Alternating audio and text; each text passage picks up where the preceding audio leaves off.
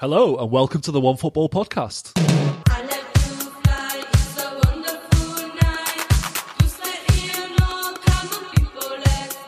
Ollie is no longer at the wheel, the title race tightens up, the Gerrard era has begun, and Conte is up and running at Spurs.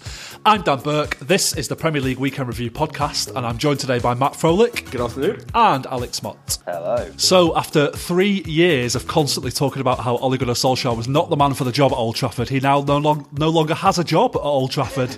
how does it feel, Alex? Um, I mean, it was coming, wasn't it? It was. Um, I don't know. It just for me this. I mean, it was bad, but this wasn't as bad as the Liverpool defeat. It maybe wasn't even as bad as the Derby performance, but I think, as Jamie Carragher said on Sky on Saturday evening, you can't concede four goals to Watford and keep your job. Mm. So yeah, it was, as soon as I think I read this morning on the Athletic that apparently Solskjaer knew at half time against Watford. So yeah, you could just see it coming. And as soon as those two late goals went in, it was uh, it was curtains really on that. Yeah, that athletic piece was very fascinating. I read it before I came on as well. I loved how George Mendes was apparently on the phone to the club straight at full time saying, have you, have, you, have you thought about the manager's position recently? What a snake, eh? Um, but yeah, Yeah.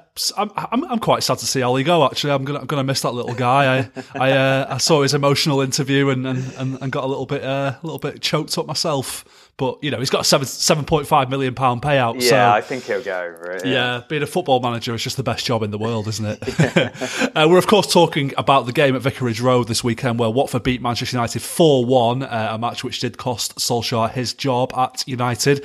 Yeah, Matt, I got, I got the sense while watching this game that it, it could finally be the one that cost Solskjaer his job. We've seen lots of bad performances under uh, under him recently. Alex mentioned the Liverpool one, the City one recently, but this one felt different. Um, I mean, there'd been lots of talk that he would get until the end of the season regardless, but do you feel like this was United's rock bottom? Yeah, absolutely. Like I just said, you can't just go and ship four to Watford. Like it, it, the other defeats, you can sort of you point to the fact that Klopp and Liverpool and that Pep and Man City are far better teams, and you can. It doesn't excuse the performance, but you can hold your hands up at some point and say, you know what, those sides are brilliant. Those are title-winning teams. Those are Champions League challenging teams. But in the case of Watford, it's just not the case. Like you're going to see them getting turned over quite easily by other teams throughout the rest of the season. So to be on the back end, I really my one my one thought was, does Ollie get sacked if it's two one and they don't concede those two Yeah. late goals? Like it just doesn't ah, it doesn't look as bad. But yeah, when you put when you put four next to Watford's name, it really it really does look kind of embarrassing. And I think the club the club knew they had to react in some way. You just absolutely can't sit there and say nothing. Let Ollie come out. Let the players do their obligatory Instagram. We must do better post. you know, you, you, you got to do something eventually. And yeah, the, the breaking point for me was was probably a few weeks ago after the Liverpool game. But obviously they've just waited for whatever reason. It doesn't really seem like they do have a plan. Waited over an international break before making a change Yeah. as well, which was a bit Very bizarre. it? Yeah, yeah. Yeah.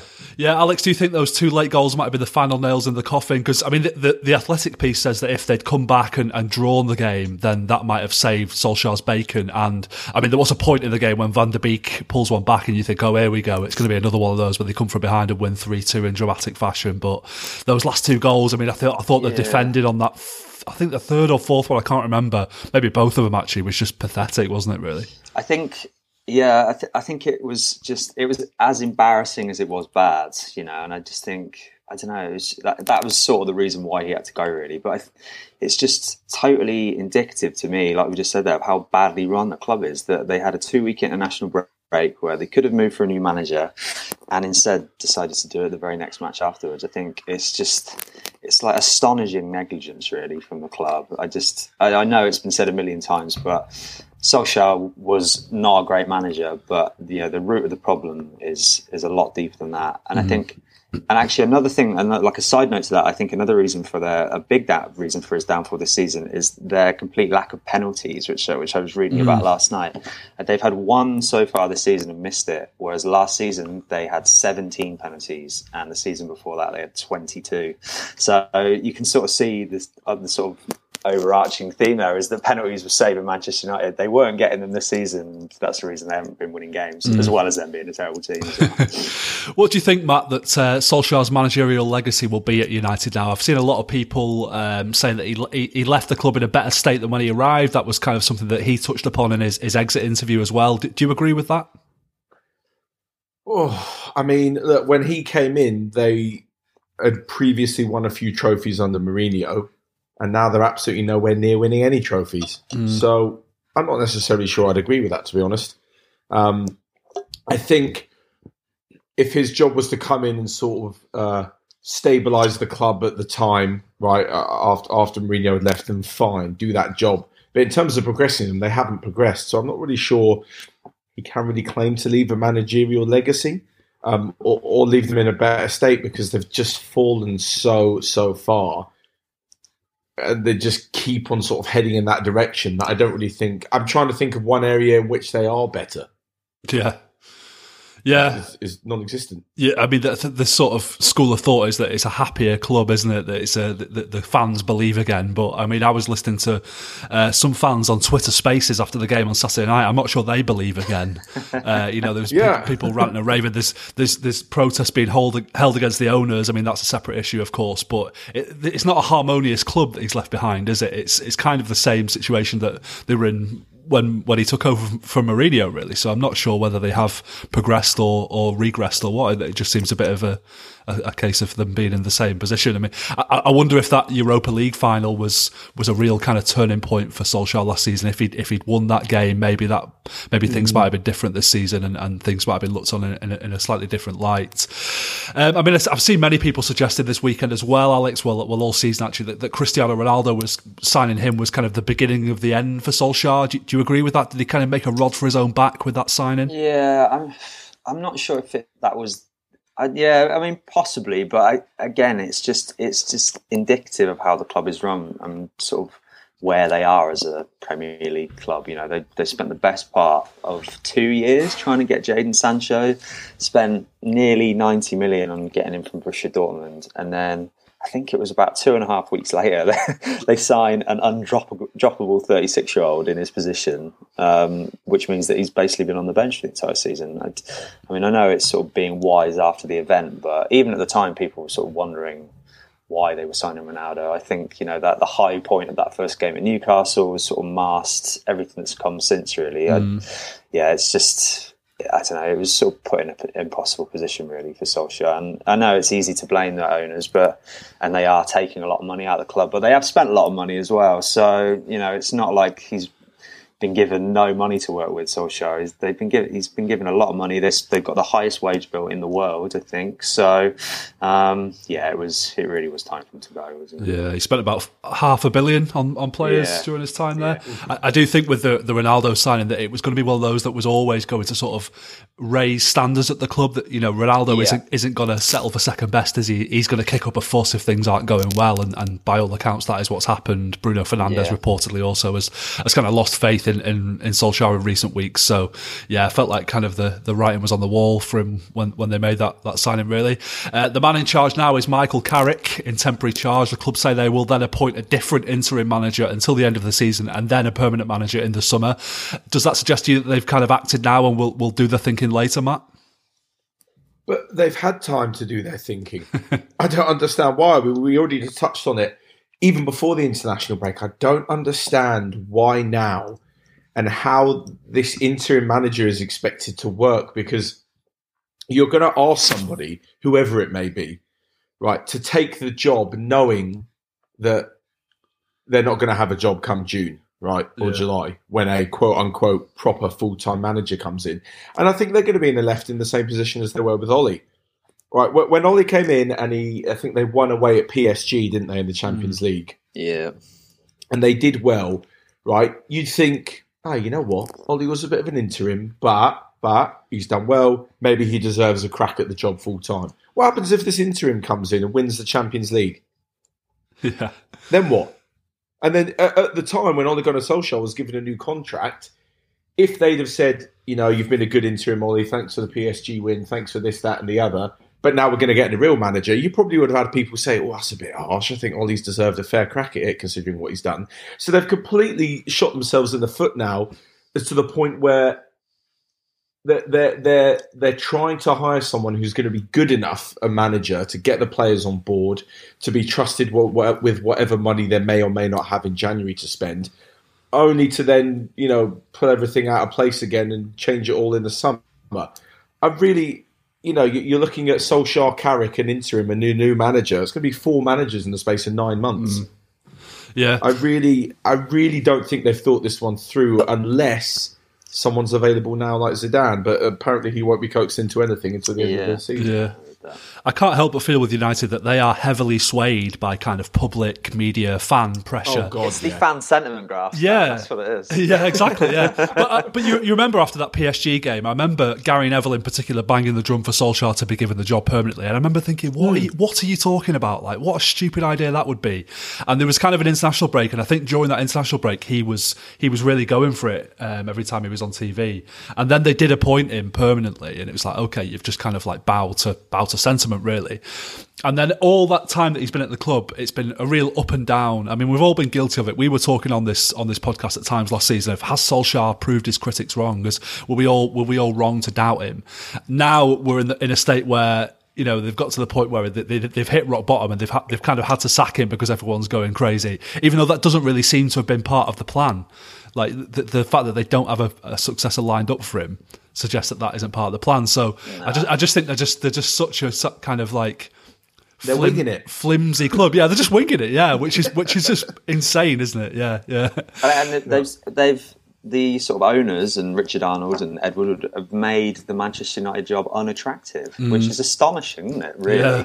like Zidane, you know, Zidane's as far as we're aware has turned the job down. That's amazing. Man United should be a job that every single manager in the world, in the world wants, and that's just not the case. Which, Yeah. is, which says everything, really. Well, speaking of which, I mean, if there weren't copyright issues, I would play the Succession theme tune over this question. Alex, if, if you were in charge at Old Trafford, who would you appoint as the next? Well, who would you appoint as the interim manager and then the next permanent manager? Uh, that's a tough one because you then can you persuade a really top manager to come in for six months? That's Steve gonna Bruce. hard, Steve Bruce is Steve there. Bruce, yeah. Oh, Barclays no. machine working overtime this morning with that one. Um, well, Ralf Rangnick is available. Um, Is he, and though? I don't- well, He's, only just gone to for a long Lokomotiv. Moscow, hasn't he? No, no, he's left. He left that job. I Has think he? recently. So yeah, yeah. So he is available, but I'm not sure. I don't know. He would whether he would accept that sort of offer for six months. I said to you last night, Dan, could they tempt Arsene Wenger in for six months? I'd I've taken the FIFA money, so I don't see any reason why he wouldn't take the Man United job as well for, for, for until the summer. Um, and then I was thinking maybe someone like Ernesto Valverde, but then whether a lack of English could be an issue, I'm not sure. Um, but yeah, I'd, I mean, they want Pochettino, don't they? That seems like the person, and if he's available in the summer, then he's available in the summer. But I don't know. I'm so, I'm thinking Arsene Wenger until the summer. I really am. That would be incredible. I think he has been offered the job at, at some juncture before now, hasn't Yeah, he? It's not see- like yeah, There was an interview with um, Ian Wright I saw on YouTube uh, yesterday or the day before, and he you know he went through all the clubs that he'd been offered a job at, and it was you know Real Madrid, Juventus, Bayern Munich, and he did mention Man United as well. So yeah, who knows? yeah. Brendan Rodgers, I don't think he'd be. I don't know. I feel like his sort of Leicester have been pretty poor recently, haven't they? And like we said, Manchester United are so sort of they go with what's hot at the moment and what isn't. I don't know. I just think and maybe Rodgers' sort of star is waning a little bit, and they wouldn't go for him. I don't know. You must be uh, particularly smug that Spurs managed to get Conte uh, before all this kicked off, eh, Matt? Yeah, this is what I don't understand as well. If they knew he was available, why would you wait? Hmm. Why would they hang around and not bring in Conte? But yeah, I'm glad they did because I am feeling very smug this morning.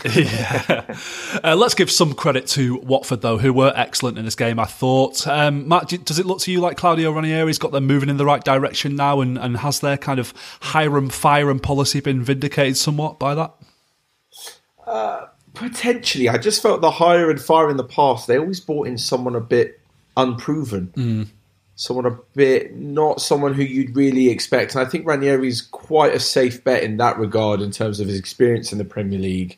Um, and I think putting these results together, if you couple it with that big win they had away at Everton as well, I feel like these are the sort of spurts in the season that will save Watford from relegation. I don't expect them to be consistently good over the rest of the campaign. But I think if you can take these big wins and take a bit of a confidence and even a sort of two or three game winning streak or unbeaten run would help Watford. You know, they're mm. going to lose games. They don't have the strongest squad or the strongest even starting 11 in the Premier League. But if they can have these performances every so often and go on a run of four or five points, you know, every sort of six, seven games or so, I I think they'll be all right. But I'm not sure. Again, you, you, if I was saying this about Leicester before they won the league title, maybe I'm saying it about Watford again. but it it would be difficult to see Ranieri really have a huge impact in the in the long term of this Watford team because I think they are quite far behind. Um, especially, and I think the one problem they'll face is that their better players will be picked off. That's the issue. Yeah. Well, they're out the relegation zone now anyway, so uh, things are looking looking quite promising for them. Uh, moving on to Anfield now, where Arsenal's 10 match unbeaten run came to a shuddering halt with a 4 0 defeat to Liverpool. I think it's fair to say Arsenal have, have made a lot of progress since the start of the season, but Alex, does the, does the manner of their collapse here suggest Mikel Arteta still has a lot of work to do? Um, I'm not sure about that. It's a bad result, but um, obviously the the mitigating cir- circumstances here are so obvious that I, I don't know. I really wouldn't be too concerned if I was an Arsenal fan. Um, Liverpool were, were miles better before the game, and they stayed that way after it. You know, I think the trick now for Arteta is just getting those players back up and focused because they've got uh, Newcastle this weekend, and then they've got Man United phase after that. And I think that's the real test in my eyes. They're the they're the games that Arsenal need to be winning. I think going to Liverpool was a bit of a free hit. I don't know. They, I thought they played well in the first half. Obviously, Ramsdale played really well and made a lot of good saves, but. I think we all knew that Liverpool were miles better than Arsenal, and this this game didn't sort of change that. Uh, yeah, this like I said, it was a bit of a free hit, really. So I wouldn't worry too much if I was an Arsenal fan. Yeah, I think maybe if they'd lost 2 0, you might have said fair enough, not not bad. Yeah. But yeah, that, that, the, those two late goals were a bit bit sloppy, really. Uh, conversely, though, Matt, did Liverpool's performance here dispel any doubts you might have had about them after that defeat to, to West Ham before the international break? They look like they're sort of cooking on gas again, to you know? Um, yeah, I don't think there was many doubts. I think I think West Ham are just a very good team, despite their loss. It was always going to be a tough game, and I don't think Liverpool will be the only ones to struggle when going to West Ham. But this did look very much sort of prime Liverpool of old.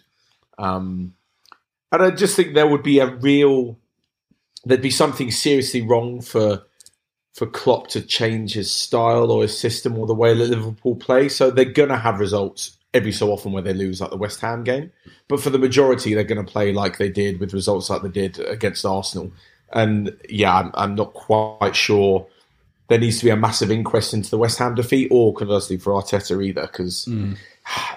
anyone who's watched any Arsenal trip to Anfield in the last five or six years will know they just get absolutely slapped silly, like regardless of what they do. So yeah, I, I I think it was if for some reason it seemed a given that, that Liverpool were going to do that. But yeah, it was back to sort of regular Liverpool. I don't think I don't think Klopp's the kind of guy to completely panic after one loss. Well, Arsenal are usually 4 0 down at half time at Anfield, Yeah, exactly. So, so to only be 1 0 down this time, I suppose, is progress. Uh, we, we were praising Nuno Tavares on the last podcast. That was a pretty silly mistake on Liverpool's second goal, wasn't it, Alex? Do you think there's, there's just a bit too much youthful naivety in that team at the moment? Yeah, I mean, you can't play a blind pass across your box against anyone, let alone one of the best attacks in Europe. I don't know, but I think that mistake was made to look very bad by that brilliant Jota finish. I think, Yeah. you know, he's he's probably one of the best in terms of like one on one. You go in one on one as he's probably one of the best in the league. Um, and I don't I don't think he really gets the praise he deserves to be honest, being next to Salah. So yeah, it was a, it was a bad mistake, but it was made to look even worse by yeah, a really really cool, really nice finish. Yeah, it was lovely that.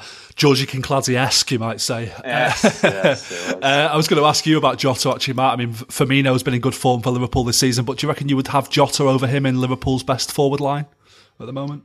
Oh God! At the moment, yeah, I think so. It's been really tough though. I would not like to be in that position to pick between the two of them because Firmino does his job so well, um, and I think Jota's capable, sort of in different areas over the. It's a slightly different as well. job, isn't it? That he does. Yeah. He's sort of Jota's sort of like shoulder of the last man, stretching defenders, whereas whereas Firmino sort of you know drops in a little bit more. But yeah, they're, they're both they both offer a different thing, don't they? I, I- I think it might depend sometimes on what the midfielders behind them are offering. Yeah, If you've got someone who's willing to go beyond or someone who can pick a pass out to a through ball, then Jota might be better. But if the midfield isn't necessarily so creative or getting forward, you might need Firmino to drop in. Um, so yeah, may, maybe it depends, but uh, I I guess both are such a good option to have. Yeah, right? well, Klopp was uh, complaining after the game about there being some tournament in Africa coming up in January that he's uh, not not too happy about. So, uh, I mean, obviously he's going to lose uh, two of his big players to that, but he uh, he has got some options to play with. And I suppose the lesson to take away from this game is that if you go to Anfield, don't pick a fight with Klopp on the touchline because it's not going to end well for you, is it? I think the the crowd really got on on the on, got got behind Liverpool after that, and uh, and Arsenal uh, didn't have much chance after that. Uh, another title contender who had a very good result this weekend was Chelsea, who won 3 0 at Leicester in Saturday's early kickoff. This was one of those beautiful, kind of machine like performances from Chelsea. Um, Alex, would you fancy them to dismantle any team in Europe when they're in that sort of mood? Uh, it's hard to argue against that, to be honest. I think if you look around Europe at the moment, there's probably four teams who are on a sort of different level to everyone else. I think that's Bayern, Man City, Liverpool, and then Chelsea. And yeah, like you said, Dan, like this was completely machine-like. They hardly broke a sweat. Um, I looked at the stats yesterday, and they had almost double the amount of passes than Leicester had in the game. Um, they reduced Leicester to just three shots on target. Um, it was just a very well managed performance, and doing that away from home against obviously Leicester aren't on the best form at the moment, but you know they're a good side, and they just made it look so so easy, and, and that's a testament to what Tom Tuchel's done with this team. They just they, they look so so good at the moment.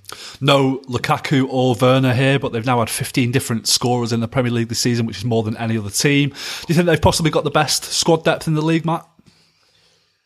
Oh yeah, you'd think so. After that, after after having the, and goal scoring fullbacks as well, so they're not even having um they're not even having to rely on just changing in the striker and him scoring. I think they have such a good squad depth, and I think they're really this is an example of a team really really buying into a manager's style of play. And I think that the kind of the ideas he's managed to get across, and I know he's already won the Champions League, but he hasn't even been there a year. We're talking, what is it, 10 months, 11 months? Yeah, I think so. And it just, It's crazy To- to kind- that, yeah. yeah. And, and to think that some of the squad depth hasn't arisen from signings is what makes it more amazing. If, you know, Antonio Rudiger coming in and being brilliant, he was someone who wasn't really getting a look in under Lampard. And suddenly having a good player like him means that the rest of the squad is also quality, are also on their toes. You know, giving Loftus Cheek a bit more freedom and him putting in some good performances. He's bringing up squad depth of players that could have been sold, could have been deadwood under a previous manager. So I think this is, you know, massive credit to him. The same thing with Marcos Alonso. So I think, yeah, this it, it's astonishing how well they've bought into his ideas. Yeah. And like you say, if they don't have strikers scoring, and they can score from wherever else, it's unbelievable. Yeah, Trevoh Chalobah's playing really well as well, isn't he? Um, yeah, exactly. Lovely, t- lovely uh, goal from Kante. Really took that well, didn't he? Oh, yeah. Look- looked like it hadn't gone in actually in the, the first viewing of that goal. It was kind of a kind of a strange one the way it went into the corner, but uh, yeah, lovely, lovely goal. Um, another player who uh, is is playing really well at the moment is Thiago Silva. He put in a masterful performance here. He's 37. Alex, does it surprise you that he's still going strong at that ripe old age? Yeah, I, I mean, I have to say, like his move to Chelsea and like how well he's done in the past eighteen months has been like one of the biggest surprises I can remember. Really, I, like back when he joined, I remember thinking, coming from Liga, and I didn't really expect him to adapt to English football like that. Well, obviously, he knew he was a good player, but you know, at that age, just sort of wondered how he'd adapt to English football. But he's been brilliant, and I mean, like um, that, like we were saying, uh, I think he he's into Tuchel's idea.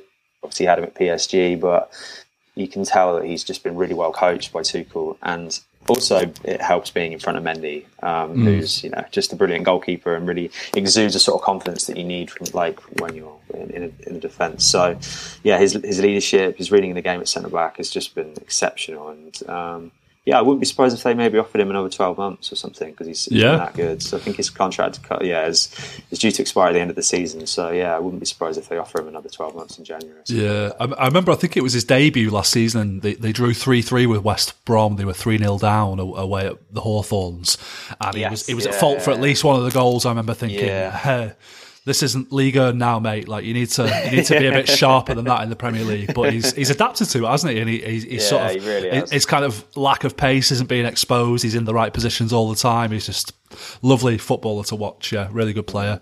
Um, Leicester have now conceded 15 goals from corners since the start of last season, which is more than any other team. Uh, not great. Do they look like a team, Matt, who's who's kind of coming to the end of the road with Brendan Rodgers? And if so, what what does that kind of say about him? Do you think? Yeah, but I, I'm trying to put my finger on why. Yeah. I don't understand. This is only a few months ago they were winning the FA Cup against Chelsea and winning the Community Shield against City. I don't Yeah. know how they've how they've got to this point where you know I, I agree. It looks like they are coming to an end, and it looks like Rodgers' stock is falling every so often. But I can't really put my finger on it. They've got some really talented players, and he wouldn't have changed anything so drastically. Um, Is it too easy to blame the sort of Europa League Thursday to Sunday? I don't know if that is too easy, if that's No. too much of a convenient reason. I- But other, other teams seem to sort of deal with it certainly over the majority of the season. I just can't Yeah. really, I can't really put my finger on it to be honest. I'm, I'm looking at Leicester's games and sometimes they put putting some brilliant performances. And Vardy's, you know, Vardy's scored. Is he, is he the second highest goal scorer this season? I think. I think so. Yeah. Um, so yeah, I, I, I'm not quite sure what it is. Maybe I think the the injury to Fofana hasn't helped. Hmm. Certainly Yeah. from a defensive point of view, they had big injuries to um, Justin last season and, and Ricardo Pereira before that as well. But I think I think they got some pretty good players. Um, yeah, who knows? Maybe they're in. I, I always feel like with Leicester, they're in one of these positions, um, and Tottenham are, are in the same position as well. Is that the club will want to continue improving, and the second they don't, you'll have players who know they can get a move and get get cold feet. There's lots of talk about Maddison going to Arsenal. You know, the, the rest of the team would have seen players like Kante win and leave. Danny Yeah. Drinkwater won some of there and left. Um, Harry Maguire. There's so many players who I think, if the team isn't doing well, they instantly know they might be able to get a move, and I'm not sure that helps either. Um, so yeah, I, that's the only sort of thing I can think of is that there might be one eye on a couple of transfers for their players. I mean, there's talk about Fofana leaving anyway, and he's injured. yeah, yeah. No, that's very true. Actually, there are, there are there are teams like that. You see them like you know uh, reminds me of like Monaco winning Liga a few years ago and just getting asset stripped the, the following That's summer. what I mean. Yeah, Like they play- just get dismantled after like one year. The, the unfortunately stepping stone clubs to the sort of big six clubs or whatever, aren't they? It's it's a bit But of a that's shame. the but- thing. It's it's a real shame that they can go on prove to these players like stick with us. You can win FA Cups. You can win Yeah. Community Shields. You can challenge for the top four, but always be a stepping stone club. And I think Yeah, Leicester can't afford to pay the big wages, can they? Yeah, really? exactly. Yeah, so exactly. Yeah, bit of a shame for them. Uh, Manchester City also kept things tight at the top with a 3 0 win over Everton on Sunday. Uh, which was the best goal in this game for you, Alex? Was it Cancelo's pass to Sterling or, or Rodri's rocket? both excellent, but yeah, Sterling's for me. Um, yeah, Rodriguez was superb, but yeah, that Cancelo pass was just it's assist of the season, isn't it? It was so so good. Um, but yeah, I wouldn't want to overlook Sterling's finish either. As well. yeah, actually. That, that made the goal really- really, Yeah, brilliant. Yeah. really smart run from him, and then to sort of hit that on the half volley as it's coming over your shoulder, you know, left shoulder with your right foot. That's not an easy thing to do. So, yeah, it was a lovely goal, and it was yeah, it was a bit like Chelsea at Leicester. It was just a very easy win, wasn't it? Very hardly broke a sweat. I thought Yeah. yeah, City looked City looked excellent here. But, Total um, control, Yeah, yeah. Sterling's for me. It was yeah, superb. Just the 78% possession for City in this game. Yeah, so. yeah. Uh, here's a question I saw posed on Twitter uh, during the game. Who's the better fullback at the moment, Cancelo or Alexander Arnold? Oh, They are, they are playing different sides, but, you know. Yeah, I. personally, I'd go for Alexander Arnold, um, but it's very close. But yeah, Cancelo's sort of him and Gundogan are the two most important players for Man City at the moment, aren't they? Maybe you disagree, Dan, but I think. No, that's true. And Bernardo Silva as well. Yeah, Bernardo Silva's really And good Rodri, actually. Yeah. And um, yeah, Cancelo just offers so much on the left hand side, doesn't he? It's sort of integral to the way they play. So, and to do that, yeah, just ah, just such a good good assist. It was um, yeah, it was superb. But oh, yeah, I like Alexander Arnold a bit more. But yeah, he's playing. I think really well. Reece James might have something to say about that. Twitter True, yeah, well. Yeah, yeah. true. Yeah, that's true. Yeah. Uh, pretty uh, strong season for fullbacks in the Premier League, isn't Yeah, it? Actually, absolutely. yeah. Uh, Cole Palmer made his first Premier League start for City here. Have you seen much of him, Matt? And have you been impressed by what you've seen? If so, Um, yeah, I've, I've seen the fleeting bits of his couple of um, uh, Premier League appearance. Obviously, he grabbed that goal in the Champions League, didn't he? Um, against Bruges. I think he's really, really. He strikes me as a Man City Pep Guardiola player. Looks very, very clever uh, with his touches, sort of in and around the box. Um, I quite like as well that he's quite a big lad. I think it was really he's about six foot two or, or so. And really, that, that kind of adds a different dimension to, to his game as well. I think the only problem I have, and I think we- we've spoken about it before, and it always happens in this territory of the biggest clubs like Chelsea and Manchester City, is that how many times are young players given the opportunities ahead of signing a brand new superstar? Mm. So I think you know Palmer being given the opportunity is fantastic, but if City go and you know sign Haaland or Kane, does it just relegate him again to the youth teams or to a to a bit part player? Yeah. Um, and I think that could be the shame. But I, I really, I like what he brings to the table. Um, I just wonder, outside of Manchester City, does he really, does he really have the ability to kind of forge a career elsewhere? Yeah. Like, he doesn't really have to think about that just for now. But you know what I mean? When someone is so specifically Pep, Yeah. when someone is so true, yeah. specifically brought up in this Man City system, do they thrive elsewhere that doesn't play that kind of football? I don't really know, but from what I've seen, yeah, it looks like a really good talent. Yeah. I actually saw C Palmer and I thought, have they bought Carlton Palmer out? of the top? it would have been astonishing, but no, it wasn't him. Yeah, the thing I like about him is he, he's um, he doesn't look overawed or out of place in the team. He didn't Hmm. do anything particularly spectacular yes- yesterday, but he just looks like he belongs there. Yeah. And for a 19 year old making his first Premier League start, that's really impressive. I think uh, you know to come into one of the best teams in the world and play false nine and Yeah, not exactly. break, not not look like you know it's a problem for you is is really interesting. Um, he's also from Wythenshawe, where I'm from, so I'm now only the second most famous person from Wythenshawe, unfortunately. Um, but yeah, he's a good player. Another lad called James McAtee came off the bench yesterday, Yes, who's like a sort of David Silva clone. Um, he he looks quite good as well. So uh, it's interesting with City because they had F- Foden come through a few years ago. And there was such clamour among the fans and the media for him to be a thing, and for, for and, and City had to make sure that there was a pathway into the first team for him. And now they've got these other young players, and it's like, well, how do we fit these into the team as well? It's uh, like you say, Matt. Are they gonna are they gonna go out and spend money on a on a playmaker again if, if someone like Riyad Mahrez was to leave, or or would they would they create a space for Cole Palmer to play? It's going to be one to keep an eye on. But it but it is it is amazing how City have been working over the last five or six years from sort of youth level up to get all these players playing in the same way. All the, all the youth teams play the same way. They all play this kind of Guardiola style of football. And then when they do get to this level, they are ready to just slot into the team. But yeah, I do think you make an interesting point as well that when they go elsewhere, if they have to go to Rochdale on loan, can they, can they play in League Two? It's, that's the uh, thing. yeah, yeah.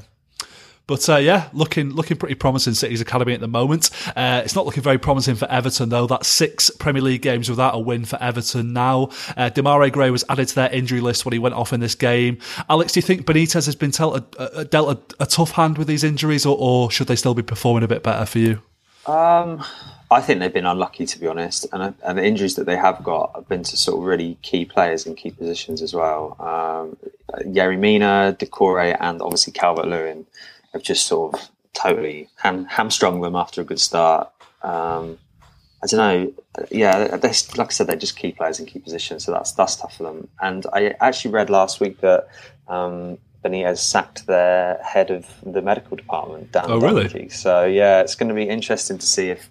So Benitez is obviously like you know worried that they are getting key injuries to key players. So it's going to be interesting to see if that has any consequences in the sort of next few weeks and months. But mm. yeah, it was a it was a good start for them, and I thought, oh, actually Benitez might work out there. But yeah, it's going to. I don't know. Now the sort of the natives might have turned with six defeats in a row. I don't think that's going to be a very pretty place over Christmas. To be honest. Yeah, yeah. I, I, just- it was there was a lack of like planning in that game for, for me yesterday. Really, it was like the the plan was kind of to to play on the counter attack, but there was nothing after that. It was like, well, we'll just sit deep and try and hit them on the break, but we've got no no outlet on the break. Like Gray went off and, and Alex Iwobi came on and, and just kept losing the ball, and Richarlison was nowhere to be seen really. I think you know with a with a with Dominic Calvert Lewin up front, they will be a much more They need dangerous him team. back desperately, yeah, don't they? You and can that, sort of see that he is their focal point. Yeah. they, they desperately need him back. Yeah, and I- Doucouré is a massive player for them as well. I think. yeah, yeah. absolutely. Yeah. But uh, yeah, we'll uh, we'll see if uh, they improve when they get these players back. Antonio Conte got his first Premier League win as Tottenham manager when they came from behind to beat Le- uh, Leeds on Sunday. You must have been thrilled with that second half performance from Spurs, Matt. What do you think changed at half time after what was a pretty lacklustre first half? Uh, I'd like to think Conte gave him a kick up the arse in the dressing room. Literally, because yeah, yeah, quite quite literally. I think there was far more fluidity in the attack um, after half time, and I think there might have just been a bit more belief um, in Spurs that they could actually go ahead and, and do something. I think we were all talking at half time, you know, uh, about the stat of six halves of football without a shot on target, um, which was just an utter shambles for Tottenham to even be anywhere close to that sort of stat. Um, so yeah, it re- really changed. I think there was a lot more intensity, especially from Son and Lucas. It didn't always come off what they were trying to do, but those were the two driving forces, um, especially Lucas Moura, who who really sort of changed it. Had a hand in both goals, winning the free kick and also giving the assist for Højbjerg. And yeah, I guess there was a, a real sort of th- there must have been yeah, like a, a kick up the arse, but also a, an acknowledgement that Spurs are far better than what they've put on in the first half. And I think they must have known in themselves that we need to change this around. What are the biggest changes you'd say you've noticed in the last couple of weeks under Conte? I, I, there seems to be a bit more, a bit more aggression, a, a bit more belief in some areas, but I still think that there's there's parts of the team that just aren't good enough player wise, and I think there's going to need to be a massive overhaul of playing staff before we really see what a Conte team is. But certainly there was What There seems sorry, to be sorry, a- what areas do you think need improving? Oh defensively. Yeah, Oh my god! I mean, these guys. The, the, the, honestly, I, I look at the defense and I think Cristiano Romero is a great defender. I think it'd be a bit rash at times, but certainly at 24 years old can grow. The rest of them, I'd get rid of. Including I the, know full, that's the fullbacks as well. I thought Eric Dier did all right yesterday, but maybe D- that's just Dier- a one off. But yeah, I thought Eric Dier, Dier is uh, like Spurs' Maguire. like you know, he's got, he's got a few Yeah. good games in him, but often you just think he makes the odd mistake. I think Dier can become more solid, but I don't. I'm not sure if he's going to going to be sort of a resurgent to that top level of of centre back that I think Romero can be. But the fullbacks, I'm still not convinced by Royal. Doherty's not convincing anybody inside or outside the club. Um, No. Ben Davies isn't a left back, a centre back, or a left wing back. Um, Reguilón's good though, right? yeah, Eric he- yeah. He's better going forward than he is defensively, Mm. I think. Um, which actually may suit him in this wing back role Yeah. as opposed to being a left back. But I just think there's so much to improve on in the defensive aspect of Spurs' game. And whilst Conte is known for playing three at the back and being good defensively, he does need the players as well to to you know to, to to really take this Tottenham team to a new level. I think. I mean, look at they're all static for the goal. Emerson Royal was beaten far too easily in the wing back position by um, uh, Harrison, and the ball comes in, and Daniel James just comes in at the back, and all the Spurs players, it's gone all the way across all of them. Mm. You know, it's just small things like that. You just think "Ah, you need to do a bit better. But yeah, I, I, think ju- I certainly think- defensively they need to improve. I think a player like Eric Dier is gonna sort of is it works for him when he gets very specific instructions. That sort of seems Hmm. like what he's like as a player, and will will just do his job to the, those very specific instructions. And I think Conte is that manager, and I think the longer that he works with that like defensive unit, the better they're going to get. Yeah. I, I appreciate that they probably do need a slight improvement in that area, but I just think it sort of shows you the value of what being a properly coached team is.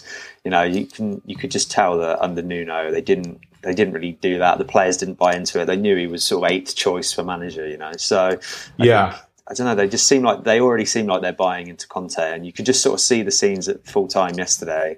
It just I don't know. Everyone's sort of in it together. And, I don't know. It just it really feels like it feels different already, doesn't it? Yeah, well, well, I read that they outran Leeds in the game, which is no mean feat, is it? Really, 112k to Oh, 108k.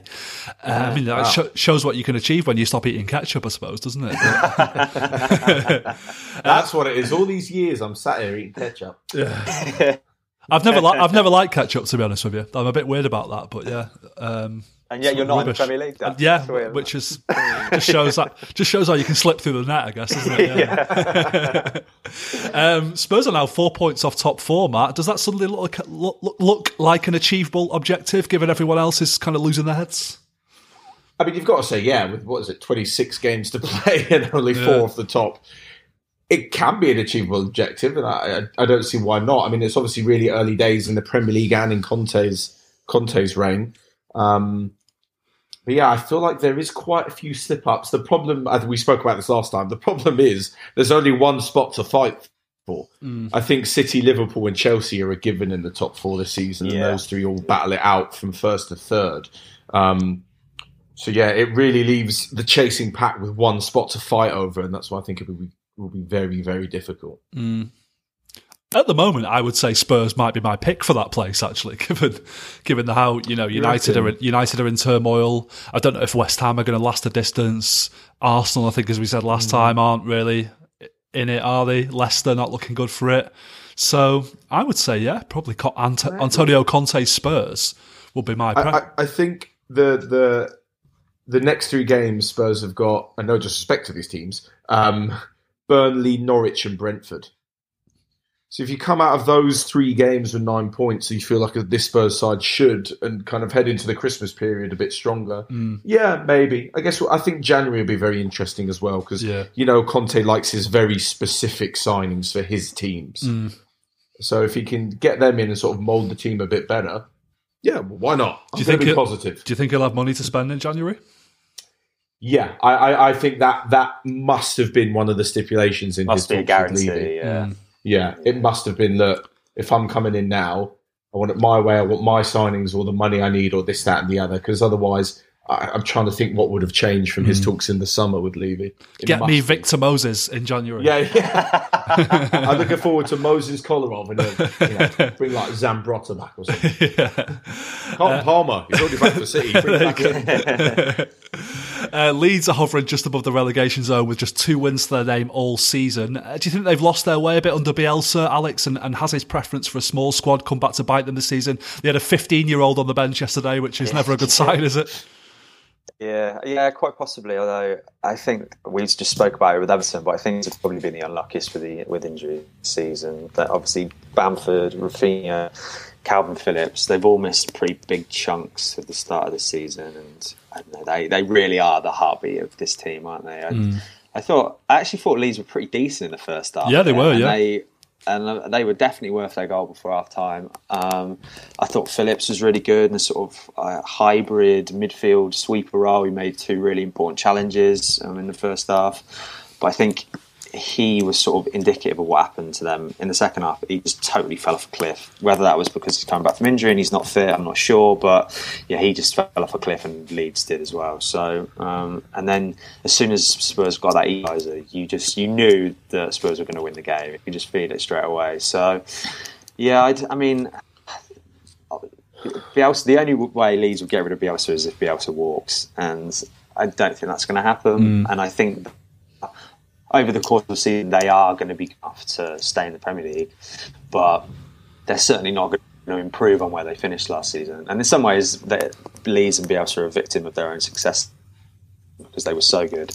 Um, but yeah, I, I mean, if I was a Leeds fan, I wouldn't be worrying too much. They're definitely not one of the worst three sides in the league. So, yeah, once maybe they get a few of their, you know, once they get Raphinha back, once they get Bamford back, once they get a few more players back into the side, then yeah, I, I can't foresee too many problems for them, to be honest. Yeah, too good to go down. They said that about Man City once and they went down, so, you know, be careful, be careful. there were two managerial debuts in the Premier League this weekend. Uh, Steven Gerrard won his first game as Aston Villa manager, beating Brighton 2 0 and ending a run of five straight defeats for Villa. I saw him on the touchline, Matt, in his claret and blue tie and his, his lovely suit with the Aston Villa badge on it, and I thought this appointment seems like a very good fit for, for Villa and for Gerrard at the moment. Would you agree with that? Yeah, absolutely. They're in they're in they're in similar territory of his managerial career being, you know, a good young up and comer, a very talented manager who's proven himself at a lower level um, in, in the Scottish Premier League and is now taking a big step up. And can he sort of guide Villa into the, the top six race? I'd say it, it sounds completely like what Aston Villa are doing, getting some good players together, seeing if they can push themselves and improve and get back to challenging, you know, in the top in the top six. They, they just sort of go hand in hand in terms of Gerrard's career trajectory and Aston Villa's as well. Um, and I can see it working out really, really well. The only the only slight sort of problem to it is, is it already looks like there's a predestined move for Gerrard to join Liverpool, and that sort of puts an end date on the Villa sort of experiment. Like everybody knows, this is the the the two or three year audition.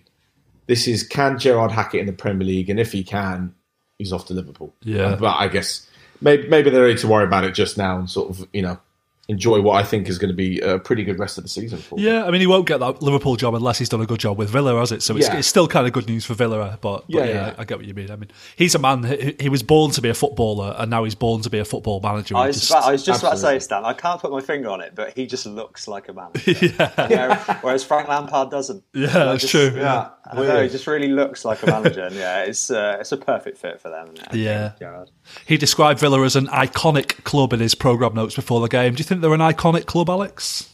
Yeah, I'd go along with that. Yeah. They're one of the founders of the Football League. They're one of the founders of the Premier League. They've won a European Cup. Villa Park's probably one of the best stadiums in the Premier Mm. League. The atmosphere is always very good. Yeah, I mean, I guess they've hit hard times relatively recently, but yeah, they're, de- they're definitely one of the biggest clubs in England for sure. So yeah, I'd, I'd go along with that. How? Uh, uh, what, where would you rank them on the list of biggest clubs in Um, England? Are they bigger than Man I City? would say they. You can say they are. I'm not going to be offended. I think I think they probably are, but I'd put them. Mm, I don't know. I'd put them top six. I think in terms of like historically where they sit in the firmament of English football. Yeah, I think They've, Mm. they've think won the European club. Cup, which Man City haven't. So I'll, I'll, uh, I'll, I'll exactly. Yeah. I, think they're, I think they're a big club, but yeah, like we were just saying there, it just it seems like a really good fit, really good appointment. He says all the right. things. The players are just sort of gonna. They're just going to look up to him straight away, aren't they? There's no, there's no buying into his ideas because he, you know, he is Steven Gerrard, so that's not going to be an issue. And Brighton are, as we've seen this season, they're a really good team. So, and, and Villa, uh, it took them a while to get that goal. They, yeah, they look good. So, no, I think this is a great point. We're To be honest. Yeah, Brighton are a really good team, but that's now seven games without a win for them, which is uh, they've, they've sort of quietly hit a hit, bit bit of a slump. Um, at what point do we do we put Graham Potter into fraud territory, Matt? Do you think? Ooh, you're running the Brendan Rodgers fraudometer on Potter.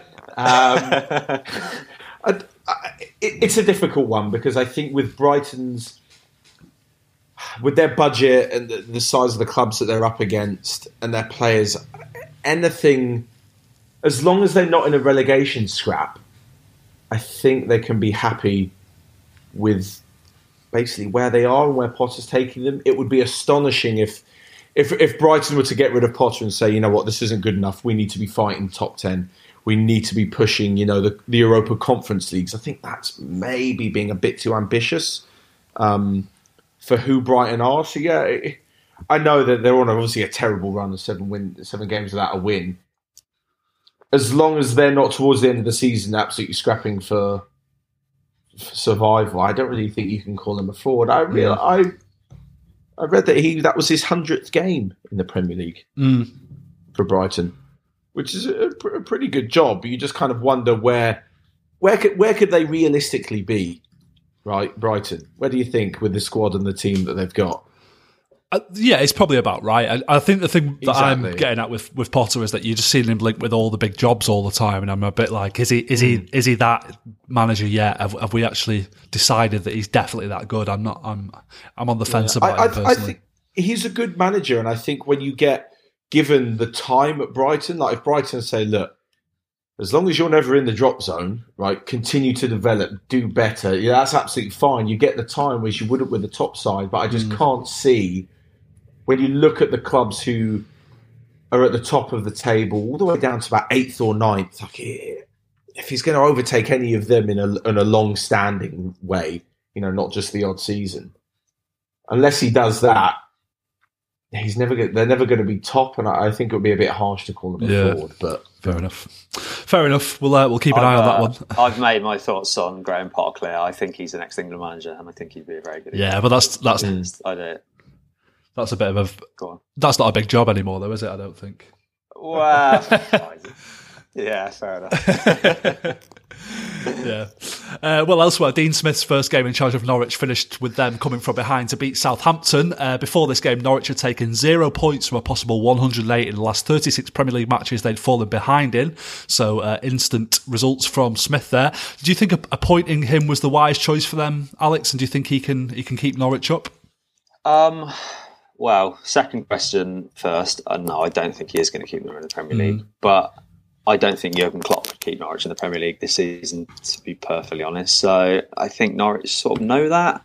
Um, I think they know that this is, this season is probably yeah done, and they're going back to the Championship. And with that in mind, Dean Smith is the obvious number one choice. I think he did a really good job at Villa. He, you know, sort of they went down, but he got them back into the Premier League. They stayed up. They had a, they had a pretty good season. Obviously, they didn't kick on. They spent all that money this season, but um, yeah, I think he's a really good manager. And I don't know, just the pieces just fell into place very quickly, didn't they? And it's sort of it was a sensible thing to do straight away.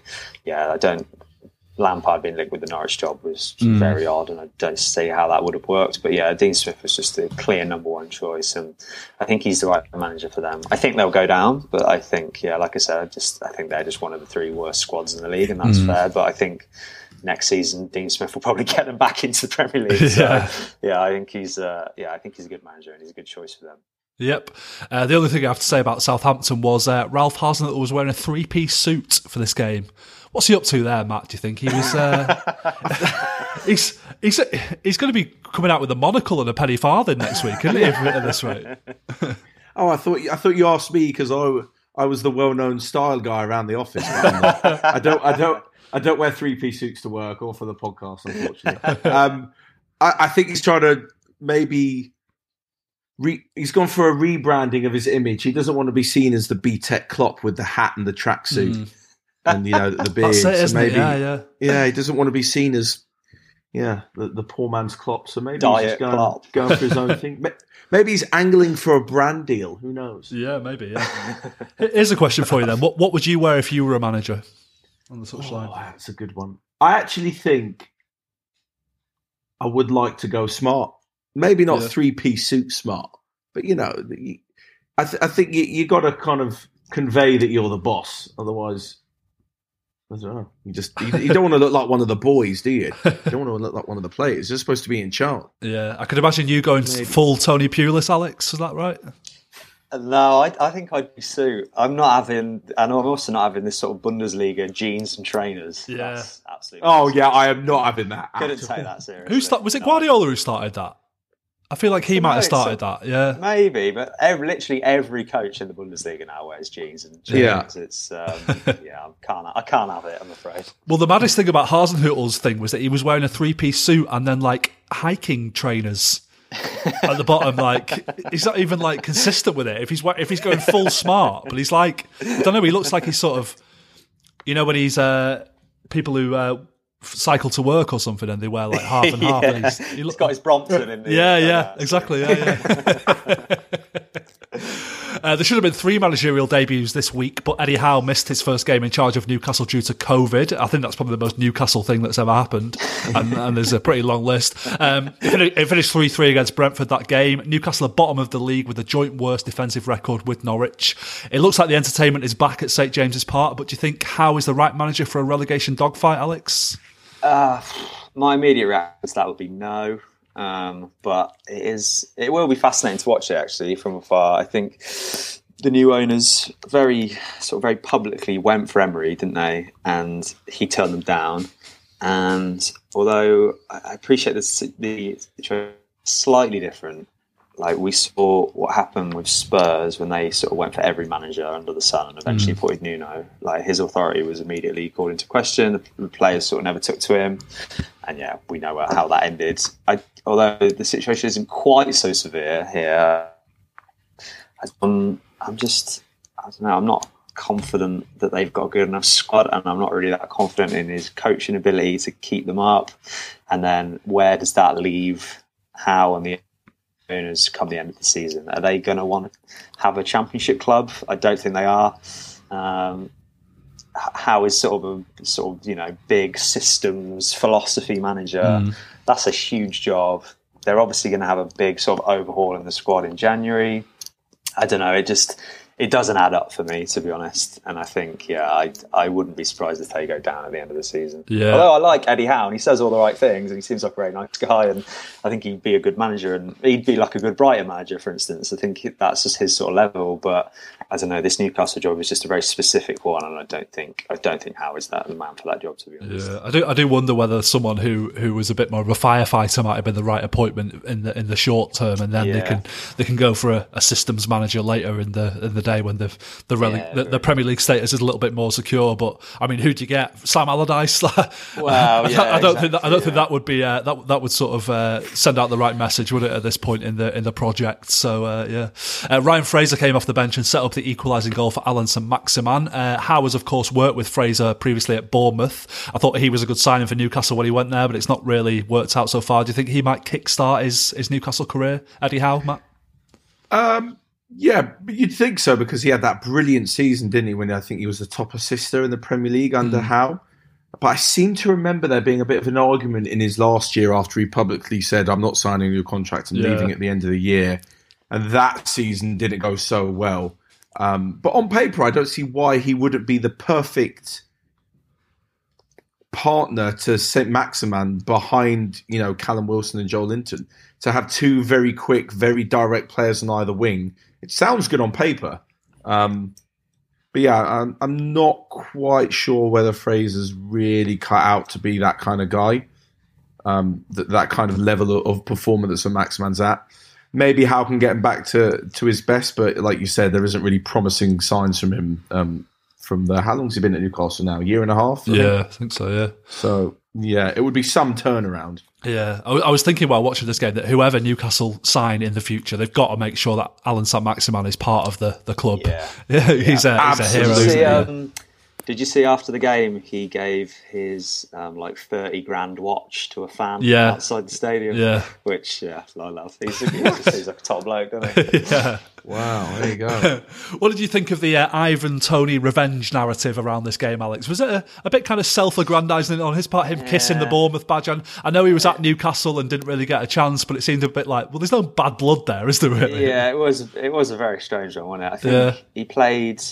If I, I think he played like two games in three years, if I Yeah. remember right. So, I mean, sometimes it just doesn't work out, does it? Yeah. You know, you or you're just you're a bit young, you're not quite good enough, you know, whatever. It just happens. So, I don't know. To go back there and then kiss the badge was just it was slightly odd and a bit Yeah. jarring, but but I will say it was a really good finish. Um, and I read an interview with him afterwards that said he'd um, him and him and one of the coaches had looked at like what Karl Darlow, the goalkeeper, does in those sort of situations, and yeah, he said that he's not very good down low to his right. So yeah, it's just further proof to me that he's a brilliant striker. He's good enough for the Premier League and dark horse for an England call up next year. I'm, I'm going to say it now. So yeah, I think he's. Uh, I was surprised to learn that he's 26. I thought he was younger yeah, than he's- that. Yeah. Yeah, he's he's sort of been around, been around the block for a long time. Played a lot in the football league, and um, but yeah, I think he's superb. Really, really good Premier League striker. Agreed. Yeah. Uh, the other 3 3 draw on Saturday took place at Turf Moor between Burnley and Crystal Palace. Matt, we're going to talk about that goal now. The brilliant strike from Maxwell Cornet. Um, do you think he could be one of those Premier League players who, who comes along every once in a while and only scores bangers? I'm thinking Amr Zaki, Pedro Mendes, Bryan Ruiz. Any more spring to mind? Pedro Mendes, Matthew yeah, Taylor. used Score some correct, yeah, bloody hell. Went You to can my reel school, them off. The only famous person from my school. Yeah. There you go. well, wow. And you, don't put yourself down, Alex. yeah. I didn't score bangers like that, man. Unfortunately. oh, what a goal! I was honestly, you, you should have seen my face watching the match of the day. Just could not believe it. What a strike! Maybe, maybe he will be one of those who just has that back catalogue of absolute stunners. Um, but I think we, we mentioned it before early in the season. He could be that little bit of a difference maker for Burnley. Like I can't think of a Burnley player who could pull that out of the bag in Yeah. recent seasons.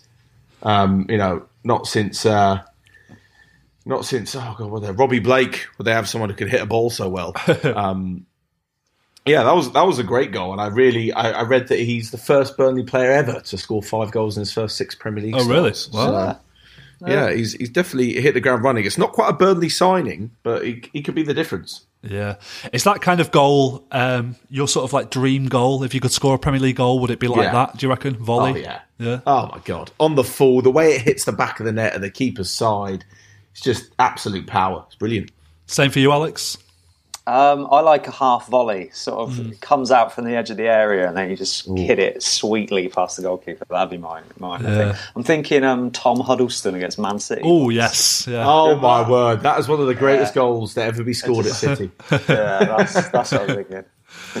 I, I think I I love uh, a goal that goes in off the crossbar more than anything, But especially if it just kind of kisses the crossbar on the way in. That's Yeah. always that was always a lovely one. thinking sort of Tony Yeboah for Leeds back in the day. Yeah. That was a big one. Yeah, yeah. uh, Christian Benteke scored twice for Palace here. He's got a few bangers in his his back catalogue as well. Yeah, sure. um, could you see him him having a bit of a career revival under Vieira, Alex? Um, I mean, it's certainly not something I saw coming, but yeah, why not? I mean, they were two really nice finishes as well. Actually, the first one was sort of the box was crowded, wasn't it? And it sort of went between a few pair, pairs of legs, and and then the second one, well, the second one was made by Conor, Ga- Conor Gallagher, and I, and like I think that's something that may help him actually is sort of runners from midfield, like going beyond him to stretch defenders, and then he can just sort of get the scraps after that. That's not something that happened a lot under Hodgson. Yeah. So um, yeah, it was sort of more crosses into the box really. And although you know he's a big man, and you would think that he'd probably score a few headers, he doesn't really score that many headers. So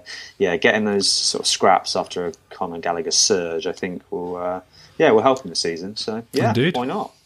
Yeah, and finally we come to Molineux and a 1 0 win for Wolves over West Ham that by this weekend standard was, was pretty boring, really. Um, but that's three successive top flight home victories for Wolves for the first time since 1980. Uh, Bruno Lage should be pretty pleased with that, shouldn't he, Matt? Yeah, absolutely. Considering they had quite a poor start to the season, um, Wolves, that's really good against, like we mentioned, that West Ham team. I, th- I think they'll be absolutely delighted with it, and I think from now on, I'll just always smile when Jimenez scores. I just Yeah. always think, good on you, mate. Like after you know, after that injury at Arsenal, I always just think he's such a fantastic player, and it just goes to show how important he was for Wolves. You know, with, without him, Nuno even saw, you know what, this isn't really working out. Um, but now that he's back in the team, yeah, scoring goals is brilliant. Yeah. Absolutely brilliant player. There's a very good documentary on the BBC about that, actually, for those who have Yeah, access Code to it. Uh, Red or yeah, exactly. Yeah, sort of Yeah. talks about how, how close he came to dying, basically, and how, how his recovery has been since then, and how traumatic it was for everyone there. Uh, the maddest Mm. thing about that head injury that I'd forgotten was that they won the game after that. They won 2 1 at Arsenal. Oh, so yeah, they did, yeah, yeah. Uh, some talk that Jesse Lingard wants to go back to West Ham in January. Do you think he could be the difference, Alex, between them qualifying for a European spot and, and not this season, perhaps? Yeah, I've- mean, you could sort of see he is definitely what they missed at the weekend, wasn't he? The sort of, I don't know, his sort of like precision running, I guess, and you know how he can just like take the ball like upfield at pace was definitely something that they missed. I- I think it with the Wolves, it was definitely the Wolves game last season where Lingard sort of ran from the halfway line, beat three people, and then scored. He, he scored two good goals in that game, if I remember Yeah, and I rightly. think that was when I, I think everyone was thinking, oh, this isn't a fluke. He just needs games. Yeah. So I think, yeah, if he went back to West Ham, you could definitely see him repeating it. And, um, yeah, I think 10 million is, is what, sort of what I read. I think that would be a brilliant sign. It's a virtual free transfer in this market. Yeah, that, isn't yeah, yeah. exactly. Yeah. So no, I think it sort of suits all parties, doesn't it? Really, him going there for Definitely, that yeah. money. So yeah, let's, let's see in January. Yep. Uh, well, that will do us for this week. Thanks to Matt and Alex for joining me, and thanks to everyone for listening. We'll be back again next week to discuss Chelsea versus Manchester United and all the other big Premier League talking points. So we'll see you then.